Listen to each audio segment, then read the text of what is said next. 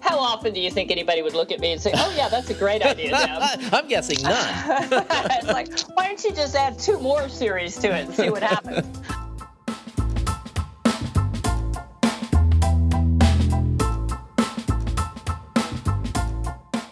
Welcome back to the Author Biz. I'm Stephen Campbell, and this is the show where we deliver the information you need to become the CEO of your author business. If you write fiction, you know the value of writing a series, or maybe two. Maybe you've been writing for a while and you've written a series, then moved on to a second or even a third series. But how many different series can or should you write at once? Today's guest is Deborah Coonts. She's a formerly traditionally published author who has fully embraced the world of indie publishing. She's best known for her Las Vegas adventure series featuring Lucky O'Toole, book seven of which, Lucky the Hard Way, was released last week. But Deb wanted to do more than a single series, so she started something else earlier this year a women's fiction slash suspense series that she calls the Heart of Napa series. So that's two series in two different genres. Then I saw she's got a thriller coming out this December called After Me. So I popped over to her website and saw a tease for yet another series, romantic suspense this time, featuring a helicopter pilot, with the first book scheduled for early next year. So, four books, either three or four different genres, and presumably different audiences. We talk about the different series, their different audiences, and of course, we'll dig into some other topics as well, including what she's done to grow her email list by over a thousand percent in the last year using little more than a website lead magnet. But before we get to this week's interview, I'm recording this intro on November 20th, and I've got to tell you, I've been thinking a lot about next year and what I want to accomplish, which of course gets me thinking about goal setting. I've done a relatively poor job of hitting my goals over the last couple of years, and I'm not entirely sure why. A couple of decades ago, I went through a process, one that took me several days, and I worked through everything I thought I wanted to accomplish in life. It was an arduous process that involved some serious soul searching on topics like relationships, because I wasn't married at the time, uh, business goals. I was working for someone else at the time, not uh, in my own business, and even to little personal things that I wanted to accomplish. I mean, this was a seriously difficult and sometimes painful process. But when I finished, I printed everything out and put it into a notebook I probably thought at the time that I would refer to this notebook once a week or so and check to see how I was doing on my goals. Well, that didn't happen. But I'll tell you what did happen. I started accomplishing the goals from little things like taking up snow skiing to bigger things like starting my first business and most importantly of all, uh, getting married. Within five years, I'd not only done everything on the list, I'd gone well beyond what was on the list. Five years later, those original goals were so far in the mirror that they seemed sort of small. Well, now it's 20 years later, and my goals have changed a lot. My business goals are now much smaller. It's more important to me to spend time with family and to deliver useful information to you on a regular basis. And of course, my primary goal is to continue to improve as a writer. The problem is, those goals aren't focused enough to be real to me. They haven't been drilled into my mind the way the process that I went through 20 years ago allowed those goals to be drilled into my mind. And that's why I've decided to take Michael Hyatt's Best Year Ever course this year. I've spoken to several people who have taken the course in the past, and it seems like it's as close to anything that I've heard of that sort of replicates that long, painful process that I went through 20 years ago, except that Michael's got a formalized plan that's worked for tens of thousands of people around the world. Michael Hyatt, in case you don't know, is a best selling nonfiction author, as well as the former chairman and CEO of Thomas Nelson Publishers. They are the seventh largest book company in the United States. Uh, I've got to tell you, this course is not targeted at authors. It's for the general population, people that just want to accomplish goals. But I've been following Michael's writing since he worked for um, Thomas Nelson years ago, and he's been writing about personal development. Well, I'm not sure how long he's been writing about it, but I've been following him for about a decade. So I'm really pleased to be taking the course myself this year and to be an affiliate for his course. As you probably know, if you listen very often, I do very little promotion on the author biz. And when I do, it's to promote something that I really believe in. So if you're not absolutely sure what your 2017 is going to look like, join me in taking Michael's course. The sign up for the course is still a couple of weeks out, but pricing will be significantly cheaper for those who sign up early, like I'll be doing. As an incentive to opt into his best year ever course email list, he's asked several of his friends, all successful people in a variety of fields, what the most important thing they do at the beginning of each year is to set themselves up for success. Then he's compiled the answers into a free ebook titled Achieve What Matters in 2017 The Eight Strategies Super Successful People Are Using Now to Accomplish More Next Year. That sounds good to me. So I, will be signing up. And you can use this link to do the same as well. You can get your copy of the book by going to theauthorbiz.com slash best year. Or I'll have links where you can sign up in the show notes as well. I'm looking forward to reading the ebook and taking the course. If you're interested in joining me on a journey towards making 2017 our best year ever, Check out the ebook, which again is at theauthorbiz.com slash best year.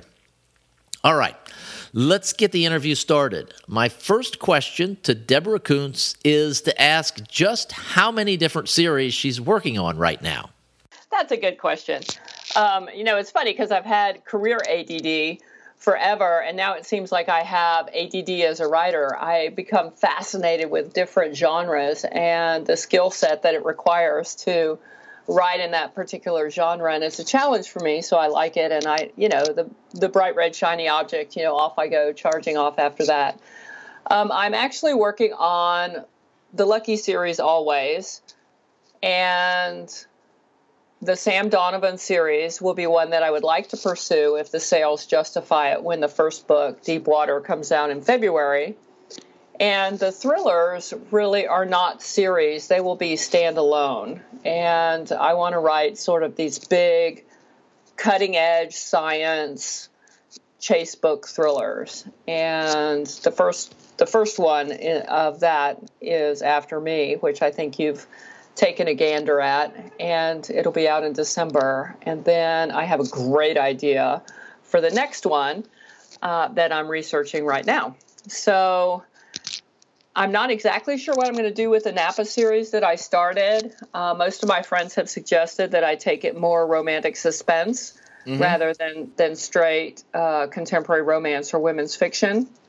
And there'll always be a hint of suspense in my books anyway because I don't know how to write a book without it. I like it, and so I always put it in there. And so I will probably keep doing that series as time allows. Uh, I have things to say and characters that want to say them in that series, and I know exactly what the next book is, and it's called Broken. And I will write that also. I think it really just depends on on which books get some traction as to which one I'll write next, but they'll all get written. So that was a long-winded way of answering your question. I have no idea how many series that is. Three series. I think it, I think we're at four. I, yeah, I, yeah, three three with also a series of standalones that are go. yeah, it's not a series, but uh, a a one after another uh, right, thrillers. Right. Um, you mentioned the the skill sets necessary for these different genres. The the Lucky series, the Lucky O'Toole series. Um, you came out of traditional publishing with that. That was your first series. It's sort of, I don't know. Uh, romantic suspense, uh, adventure kind of a genre. It's it was sort of hard to pigeonhole, I think, which was one of the problems you had with it initially, and then you, now it's thrillers and uh, I don't know, romantic suspense or women's fiction, I guess. You know, I'm not sure where you're going with that or how you would even define uh, the first book in the Heart of Napa series. And I'm guessing that the Sam Donovan series is going to be similar to Lucky and it's sort of like an adventure. It's a, it's romantic suspense and it is similar to Lucky except that it's written in the third person and the main character, Sam Donovan, is a female helicopter pilot who flies her helicopter out to the offshore oil rigs in the Gulf of Mexico. and then she has a a cohort who is um, a Coast Guard commander, and and they have a big adventure out in the Gulf of Mexico. And I really want to play with them further. I love flying as a pilot, a flight instructor. I love flying, and I want to bring women a little bit into that world and to show that women are, are very competent and, and fun pilots, and it's a fun world that you can explore. And so I think all of my books, what I'm trying to do is sort of collect them around or under the penumbra of mystery, if you will, whether mm-hmm. some are more light romantic mysteries that are funny, like Lucky, um, all the way to the dark thriller like After Me, which is not gory by any stretch. Um, I don't do gore and, and all of that kind of stuff. I can't I can't sleep nights if I have to live with those characters in my head. And so they'll all be sort of under under mystery and just sort of along that continuum. At least that's the that's the theory anyway. Okay, so let's let's just briefly walk listeners through uh, your your background with Lucky. That was traditionally published, and then you decided to indie publish it to keep the series alive. And so you've been doing that. And I, the last time you and I talked, and it's one of the really fun things about talking to authors is after the recorder goes off, sometimes people will tell me what they're working on. And at that time, you were telling me about the Napa series, and you were telling me about this thriller that you described. And I just thought, oh my gosh, that just sounds amazing. And and having read some of After Me, it really is. It's just a, a, a fantastic idea for a book, and it's beautifully executed. And and you you talked a little bit about the helicopter pilot thing, and now here we are talking a year or so later, and you know all these books are coming out. And at the time, I thought this is crazy. I mean, you, you know, you've got one series. I can see adding the second series, but you're just kind of exploding all over the place. Well, I know, and that's really not that smart, quite frankly, from a career point of view. It would be better if I just sort of picked my path and worked that path and either stuck with Lucky and maybe had a second series that would sort of pull the same author, you know, the readership into it. Mm-hmm. But the thing about humor, and I've had this discussion with uh, one of my friends, Catherine Coulter, who is, you know, a mega best-selling thriller romantic suspense writer. And she says, you know, you need to keep writing funny. And I said, well, I, you know, I, I would love to write funny, but I have to have a funny story in order to keep writing funny. And sometimes you just don't have funny stories. And Lucky was always a funny story. And it was it was a way of me to escape a life that was not going quite as I hoped it would in, in real life. And so I crawled into this funny world and, and wrote funny. But I, my other ideas aren't so funny. And um, I don't know why. Maybe because I'm happy in my real life and I don't need to escape it. Um, but I don't know. And the thriller idea was something that just came to me, and I knew it was it was one of those ideas, you know, for a story. And it it was impossible to write. Um, at, at certain points, I had to put it aside, and I didn't know how to tell the story and and I wanted the, my craft and my storytelling ability to to be worthy of the idea. And so I started writing, you know, this thriller because I was so in love with the idea and it just it wouldn't let me go and I just had to write it and had to learn how to write it in the process. And it took me a while and I think it all worked it all worked out. Um, the helicopter pilot actually um, was when I was um, just a baby, baby writer, and I was in a critique group in Colorado Springs. I wrote three chapters of what became Want to Get Lucky, the first book in the Lucky series, and I wrote three chapters of what eventually became Deep Water, the um, helicopter hmm. pilot book. And I took them to my critique group, and I said, "Okay, which book should I write?" And so they went away and read my chapters, and they came back and they said, "Gosh, you know, we really love both of them." But the Vegas story is just so different. Um, why didn't you try that one first? And so, you know, Lucky became Lucky, and, and the rest is history. And and and was Lucky was my path to publishing. And and so the three chapters of the helicopter pilot book had just sort of sat there for a while. And and I and I I always liked the idea. I liked the characters. I didn't really have a fully um, fleshed out story.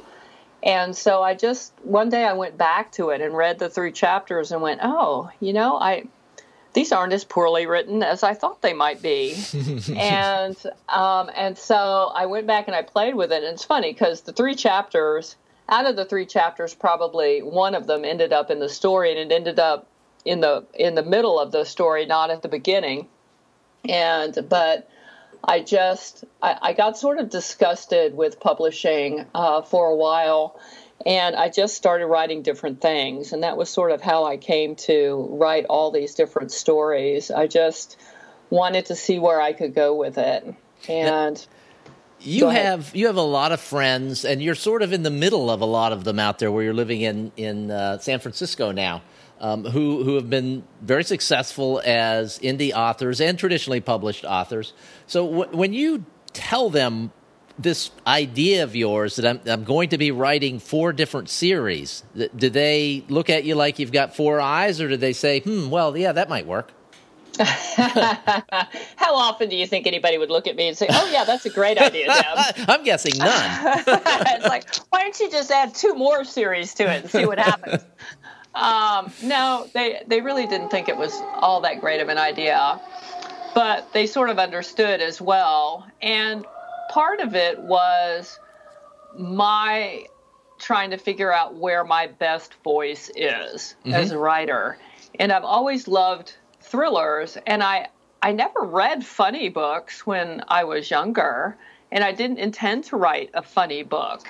And I wasn't really even sure that Lucky was a quote unquote funny book. Um, it was just, you know, just my voice, my story, you know, whatever and Vegas is funny without anybody trying to to make it so.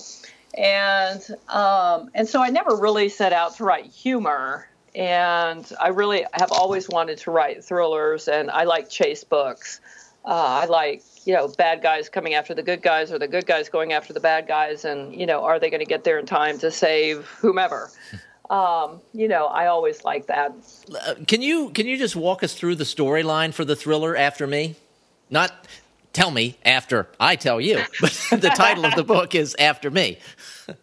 right, right. Um, it it is the story of a young woman in her 30s who is an undercover cop for the NYPD, and she was involved in a takedown of a money launderer slash diamond merchant in New York, and the bus went really bad, and she got hurt very badly, and and twenty million dollars worth of diamonds went missing, and um, and the story sort of opens. She's living in Portland in the witness protection program, and she has obviously all of her injuries that she had to deal with in in the takedown that went bad and she also has a rare genetic form of early onset Alzheimer's, which was exacerbated by her injuries.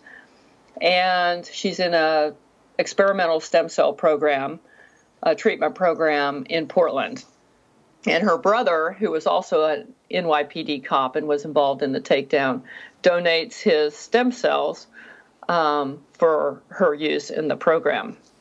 And one day she comes home and she's she's getting better and she's modestly functional but still has some big pieces missing um, in her memory. And she she comes home and she finds a dead man in her bathtub with a note stuck in his pocket that says i know what you did. And she can't remember what she did or why anybody would want her dead and so thus begins a big chase where nobody in her life is who she thinks they are and what they seem to be. And she has to solve this question of what happened to the diamonds and who is after her uh, before they actually kill everybody around her and get her. And so she starts having, and one of the complications of the uh, experimental stem cell program is she starts having memories that aren't her own. And so as if as if not having her own memories was bad enough, wasn't bad enough.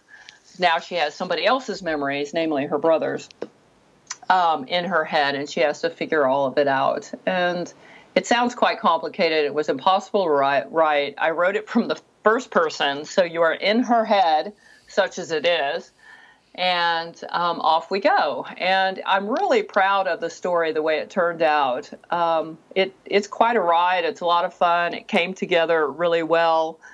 Um, there aren't any coincidences. It's not like she all of a sudden remembers, you know, who the bad guy is and, and what all is about. She has to figure it out and um, so it's it's probably the best book that I've written so far, it, in my opinion. When I started reading it, I, I remembered you telling me the storyline of the book, and I'm instantly thinking because I remember when you told me, thinking how how do you even write this book? I mean, it just seems it's so complicated. You're writing a first person book uh, from the perspective of someone who can't remember very right. much of what's happened, and right. you know the way the book opens, and you know it, it just I don't know, you, you just you keep turning the pages because of, of the way you've you've written the book. There's always there's just a little bit more, and you want to know why is this happening, and why is this happening, and why can't she remember, and who is this other guy, and and why is she anxious around the police, and you know just one thing after another like that. These these tiny little reveals that just that just keep you moving. And I'm I'm probably a third of the way through it right now. So you've you've already told me more than I knew but uh, but it, it is it's it's really something and it's completely different than anything else I've I've read of yours. I've read all the Luckies and I've read the first book in the Napa series which was Crushed. So this is this just it is completely different and from a craft standpoint I, I can see why you wanted to just dig into something like that. Yeah, it is completely different. I'm glad you're enjoying it. It's um, it was great fun for me, and I feel very proprietary about this book. It's really funny, and I'm not exactly sure why, but I just um, I really enjoyed enjoyed figuring out how to write it, and it made me very satisfied at the end where everything comes together. You have most of your readers came through the uh, the Lucky channel. And once once you got the rights back to all your books, you did the thing that so many people do, where the first book in the series is free, that gets you into the series, and then you know we we hope that readers just keep keep reading. So this is what is this the seventh full length novel in the series? The the new yeah. one. Lucky the Hard Way is the seventh full length novel. It'll be out on uh, November 18th. And so this, this show is actually going live on the 21st, so it will have gone out Oh, good. The previous Friday, so it'll it will be available. God willing. I did notice that you took the chicken way out, and you're not doing a pre-order at Amazon.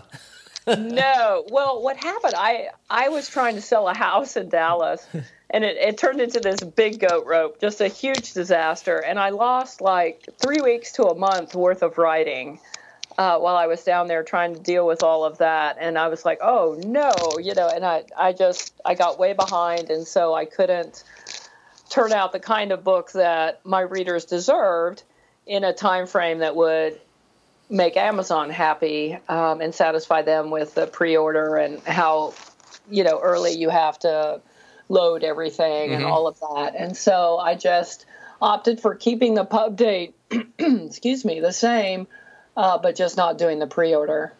Okay, and so this is the the pub date for this is November eighteenth, and your thriller after me is the twenty seventh. December December twenty seventh. Okay, so you've right. got like you've got two books coming out five weeks apart, right? In two different right. series, right? And not not to complicate anything, but then Deep Water will be out in February. And prior to that, the last book was Crushed, right? So a, a completely different genre. Three books, three completely different genres in less than a year. Yes, just shoot me now.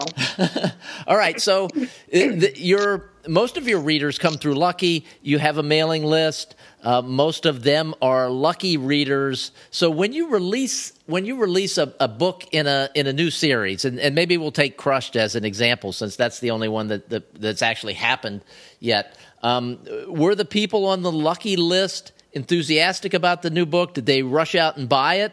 or because it was so different, uh, were they hesitant? I think I, I think probably about fifty percent of the lucky readers went and bought it and liked it, and the other fifty percent were probably my male mystery readers. Mm-hmm. And Crushed really wasn't a book written for men, and and so they they're they're emailing me saying when's the helicopter pilot book when's the thriller you know they're more aligned with those books. So hopefully the luck all of the lucky readers will will go out and at least you know look at the thriller and see if it's something that they might uh, find interest in. Now, it looks to me like uh, from your website that you're segmenting your list now based on reader interest because I, I, saw a the sign up form now has a you know click here to let me know what you like, and it, it's right. th- the three different genres. So, is, is, that something that you plan on using? So, will you market more heavily to the romance, section, uh, romantic suspense uh, part of the list when it's time for the next Napa book, or, or are you just going to market to everybody? Um, I think well, I will market more to the uh, to the romance um, side of it and the romantic suspense side of it with the next Napa book. And it was just sort of an experiment that my assistant um, Kate Tilton, who I got through you, yes, thank you, former guest of the Author Biz, and I'll link to yes. that show. Kate's wonderful. She is, and it was just something we're trying to see if um, we can sort of use Mailchimp to segment um, and and target readers based on what they're really interested in. And you know, who knows whether that will work or not, but um, it does start some interesting dialogue, and I like that. Okay, now the Lucky Book, which which will have been released the previous Friday when this episode goes live, um, what what has been your expectation? When a new Lucky book comes out because uh, well, I think the first was it three or four were traditionally published. Correct. Okay, and then uh, the last few uh, you, have published them yourselves, so you've got some data now. Um, what is your expectation, or what do you what do you plan for? Um, when you release a new Lucky book, a sixth or seventh book in a series kind of thing, are you looking for a big spike? Or are you looking for a slow build? What what is your hoped for release? Um, either um, all of the above. A big um, spike and a slow build. A, a, big spike and a slow build. Uh, I, certainly, with each book, I, I hope to sell that book to people who are already invested in the series, and hence uh, the email list and those sorts of things, so I can access those people uh, pretty quickly and, and let them know that the new Lucky is out. But I also do uh, some ads and, and that sort of thing to try and attract new people to the series. And if they find the seventh Lucky book, hopefully they go back and start from the beginning and and read all the way up to it. And this Lucky book is is different than the other ones. It, it actually takes place. It's set mainly in Macau, in China, and I understand you had to make a trip there to make sure that your uh, research was true to life. Did I went to Macau and Hong Kong, and I really didn't want to go. I'd been to Hong Kong before, and I, I love Hong Kong, but it's a, it's a long way to go just to research, you know, for a book.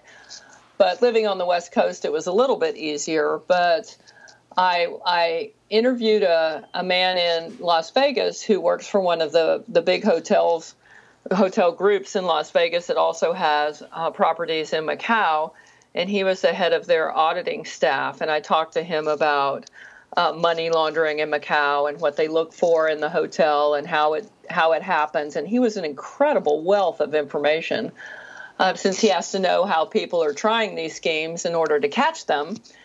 And and I asked him at the end of it. I said, so do you think I really need to go to Macau in order to write this? And he looked at me and he said, absolutely. He mm-hmm. said, just you just have to go. And I went, ah, okay. So, I mean, that sounds so awful, you know, oh, darn, I have to go to China. But, um, it, and it really was great fun. So I launched off all by myself to, to Macau to, to go to this predominantly Asian Vegas and they don't really cater to Westerners. Westerners don't go there to gamble. Why would they? They can go to the MGM and or Wynn in Vegas rather than to go to those properties in Macau. And and he was he was absolutely right. I could not have written this story hmm. had I not gone to Macau. It's totally different than I expected. It's completely different from Hong Kong, which is 45 miles away, and very similar in history in that they were both. Um, well, Macau was run by the Portuguese, and Hong Kong was uh, a territory of the of the British. But and then they both reverted to China in the late um, 1990s. And but Macau is completely different from Hong Kong, in every way is different from from Hong Kong. And so I was so glad I went. And the people there, when you could find someone who could speak English, which was not um, that easy outside of the hotels, uh, when you found somebody who could speak English, the stories they would tell about Hong Kong and the the guys that own the casinos and their shenanigans and how Macau works. And this is starting all, to sound like more and more fun.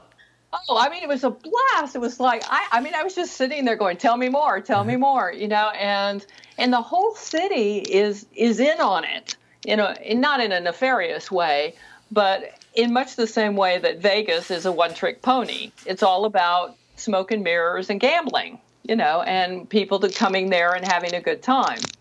And the Chinese version of having a good time is not the American version of having a good time in Vegas, but um, I it was just fascinating the stories that they told me and the the history that is still there, the remnants of the Portuguese occupation and the buildings and the I mean it's just it's just fascinating. And so I put as much of that as I could in the story where it was pertinent and you know would add to the story and not slow down Lucky's great adventure there. And um, and so it was I was sort of mad at myself for setting it in Macau because it was a much harder book to write. I'm so I lived in Vegas. I know Vegas. That's easy. You know, Macau's not so easy. Mm-hmm. And um, but at the end of it all, it it is such a rich story and it's rich because Macau is is rich in history and and the people are fabulous and it's just so different than anywhere in this country and yet, underneath it all, it's just the same. And so uh, I really enjoyed it. I learned a lot, had a great time, and wrote a wild ride Lucky story. I think this Lucky became a little bit more of a thriller because I dove into it right after I finished After Me, and I was used to, you know, shooting at people and chasing all over town. So we have a couple, a couple more things I want to talk about. Your email list is is one. We mentioned that you're using you're segmenting the list now and and I'm, I'm sure you put I know you put links in the books so that people can subscribe from there. You have links on the website, and uh, you do what you can to encourage people. And I know that you and Kate have also been working with the odd contest. How how do contests work for you in terms of a way of adding people to your list? I I am not a huge fan of contests. Uh, the only things that I want to give away in contests really are my books. Because if I give away an Amazon gift card or a necklace or a, or, you know, or whatever, people are signing up for the contest to get the thing. They're mm-hmm. not signing up because they're interested in my books. And so I stay away from that um, as much as possible. What really works for me in getting people to sign up for the email is I have Want to Get Lucky, the first in the series, free.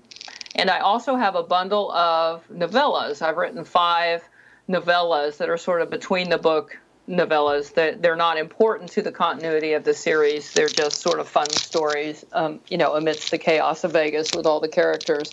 And I bundled four of those together, and I give that away free on my website at at www.deborahcoonts.com and it's the first thing you see and you can get that for free if you sign up for my newsletter.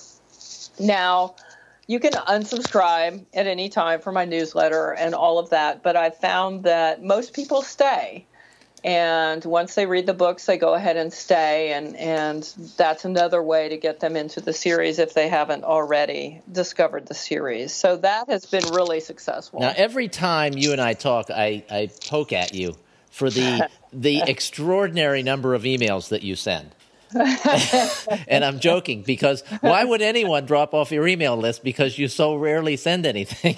now wait a minute. Now wait a minute. You're being unfair. I'm that being was true. It, that was that was true. It's so, still kind of true. Well, I send one once a month. Do once you? Okay, yes, because I'm not I'm not seeing most of them. Every so often, I have to go out and look. It's like is, is Deb sending? Is she still sending emails, or does she stop again? Is Deb dead? You're right. Yeah. I am. You know, it's so funny because I just don't want to bother people, and everybody just rolls their eyes, you know, when I say that. And they're like, these people signed up for your newsletter list. You know, they sort of do want to hear from you periodically. Especially I, when it's, you know, you're publishing as often as you are and in all these, all these different genres. It, it's just like, okay, what do we have to look forward to? Well, but okay, but this year, I mean, I, have had one book come out this year, and that was in March. Mm-hmm and then I just sort of sat down at, in my at my computer and got busy finishing all these other projects and having to write an entire new Lucky book. And so I finished Deepwater, which I think I had like one chapter of. I finished After Me, which I probably had half of, and I wrote a whole new Lucky book since March. And so I've been busy and now I actually have stuff to talk about. but this whole big period of time, it's like, yeah, yeah, I'm still here. I'm still writing. You thanks, know, thanks for being on my list and still yeah, being here. thanks. Hope you guys are great.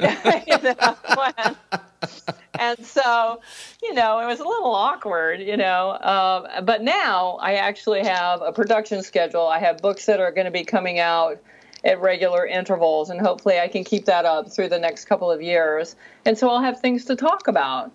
And it was really just my way of taking stepping back and getting my career, if you will, sort of front loaded, ready to go, some good content out there that I'm really excited about. And now I, I have some things to talk about. So since it's all about me, of course, since it's my newsletter. But um, exactly, exactly. But I do regularly, you know, um, talk about my friends too and what what they're publishing. But um, it is mainly about about my books, and and so. Yes, you, you. I will give you full credit. I have before. I bow before the master. You told me forever, you know, I needed to be working on my email list, and I just would ignore you, and because it was just so not me um, to do that sort of thing. And you're absolutely right. I have 11,000 people on my email list Get now. out.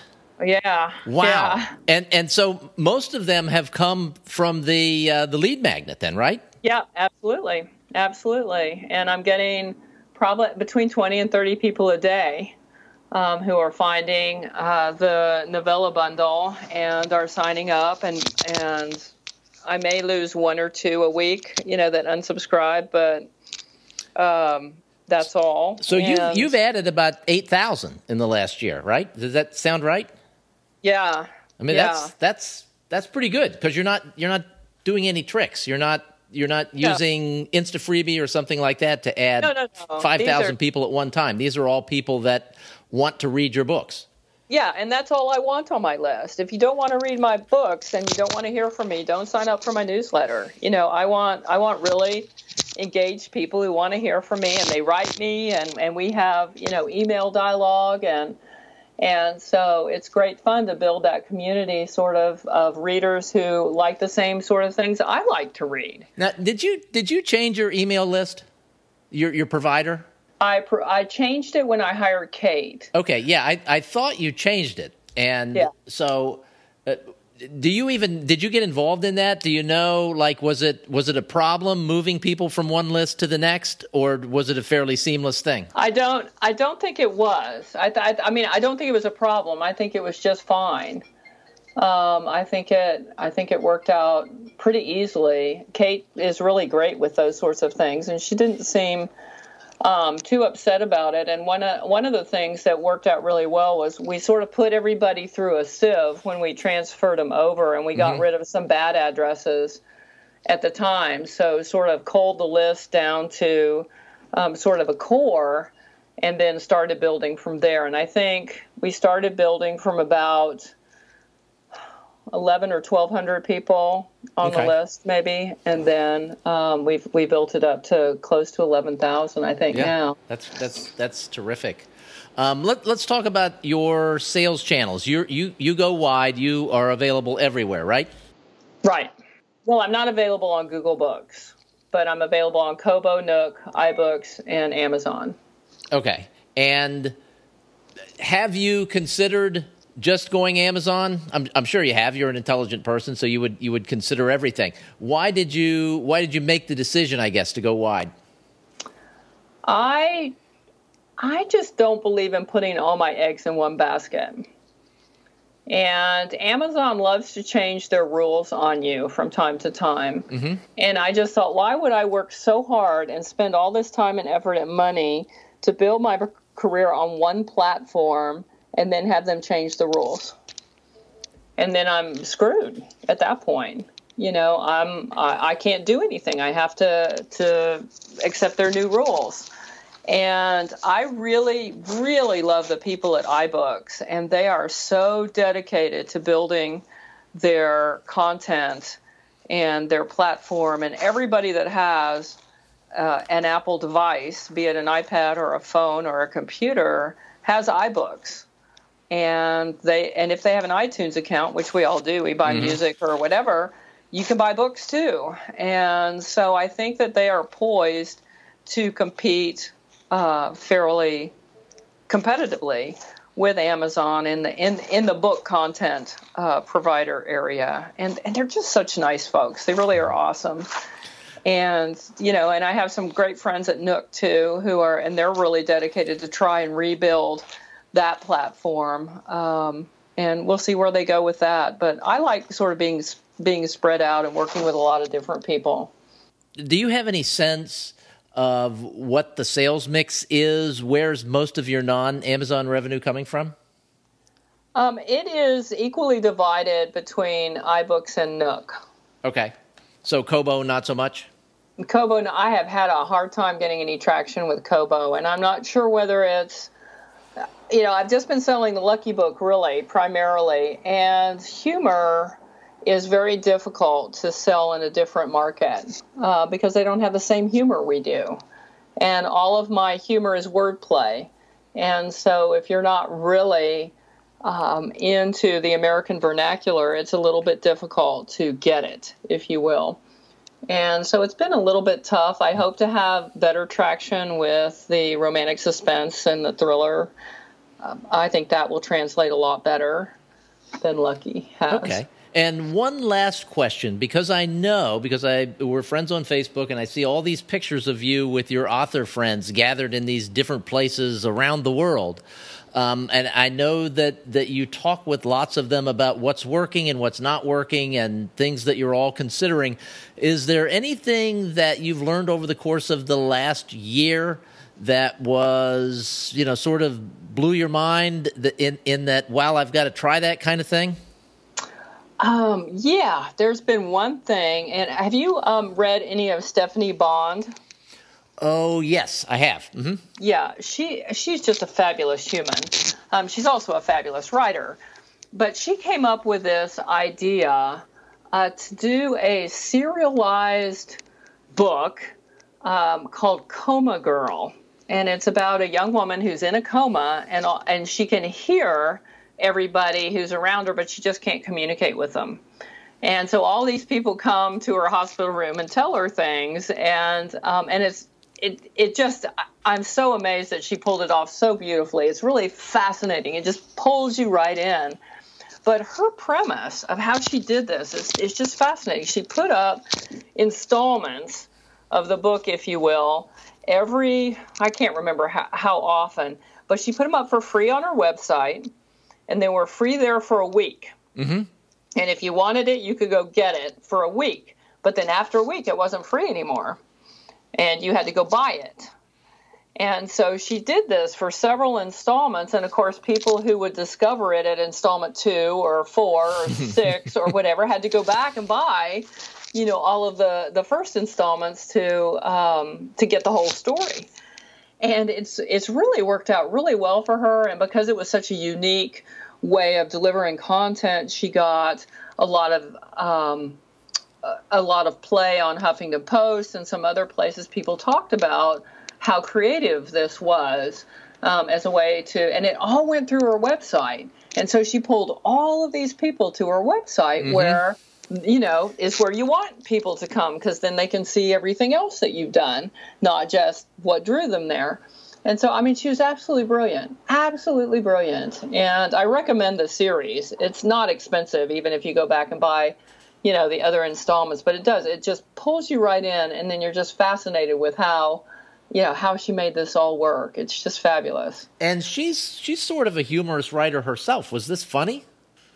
Um, yeah, well, it, uh, the the young woman who's coma in the coma um, has definitely has a very wry uh, okay. voice. yes, she does. Okay. And so it's it's funny from that point of view. Yes. Okay. Well, I will link to that in the show notes because that that is a cool. It's a very cool idea. Are you going to try it? Are you going to try it with one of your new things? I don't know. If if I come up with something that I think lends itself to that, um, then certainly I I will give it a go. Uh, it's I, I don't know. It just it's it's been fun to watch her do this. She really is such a good she's a great writer and then she's such a creative business person i'm in awe. I am just in awe. Now did she write the whole thing first and then just start parceling it no, out? No. No. she was she was writing it as she went. as, as she goes okay. yeah. cool. I mean certainly she had it all you know she knew where she was going with it. Mm-hmm. oh, otherwise she wouldn't have started it. But um and I, I think the installments are relatively short, like 800 to 1,000 words, maybe a little bit longer. I can't remember. Don't hold me to that. Anyway, it's I just thought it was fabulously creative. And then I have some other people that are putting up um, shops of their own and they're selling their products um, through their website. Uh, on like Shopify or you know one of those. Yeah, that's an uh, idea that really intrigues me. How how what what's your impression on on how that's going for them? Oh, I, I will certainly do that. Uh, you know, when I have time and I have a little more content, I will certainly do it as well. There's no downside to that. Obviously, if you can sell it yourself and cut out the middleman, okay, awesome. Does it you know. get complicated when you're selling overseas? Um, I'm sure it probably does, and that is not something that I have addressed with the one person I know who has just gotten her her shop up and going, which um, is Barbara Freethy, and she's a very successful. Oh my gosh! Yeah. Romance and romantic suspense writer. She's a great friend. Lives here in the Bay Area, and she just just literally like two days ago got her um, her shop all up and running, and and it looks fabulous. And she's really thought it through and she you know she has the fulfillment taken care of but i i, I would assume that if she's shipping books overseas, she just whoever's buying it has to pay the freight on that. Well, that's interesting as well. I'm going to look that up because I'm, I'm really curious about this idea, and I want to see how she's how what her what her shop looks like. Now, speaking of websites, you mentioned yours. Is that the best place for people to connect with you online? That would probably be a great place to start. Yeah. And that is www.deborahcoonts.com. Correct. And there are links there to all your social media accounts. And of right. course, sign up for your email list because you know you're not going to get badgered with emails from Deb. That's for sure. No, you won't. You won't. no spam from me. Deb, thanks for being here today. It's always a pleasure to chat with you. And best of luck on the new books. We've got um, Lucky the Hard Way, which is available now, and After Me, which will be available on December 27th. Absolutely. Thank you so much for having me. As always, loved it. All right. And thank you for listening. And remember, you can find the show notes and links to everything we mentioned today, including Deb's books and her website at my website, which is theauthorbiz.com. Thanks for listening. Okay, that was fun. I always enjoy talking to Deb. And I did start reading Lucky the Hard Way, the new Lucky book, and I'm a, just a huge fan of the series. I started reading it last night, and I'm really enjoying it. I want to give you a quick update on what we're doing next week. Uh, we're starting something I'm really excited about. We're doing a sort of a real time launch strategy case study with a thriller author named Martha Carr. Martha's using a rapid release blueprint she's seen other indie writers have a great deal of success using. And we'll talk about that uh, during the interview, which, is, which will happen the week before she releases the first book in a new series. Then we're going to check in with Martha multiple times over the next three months to see exactly how her plan of releasing six books in 11 weeks is working. So, again, this is like a real time case study. So, she'll be releasing these books, and we're going to talk to her the week after each book is released.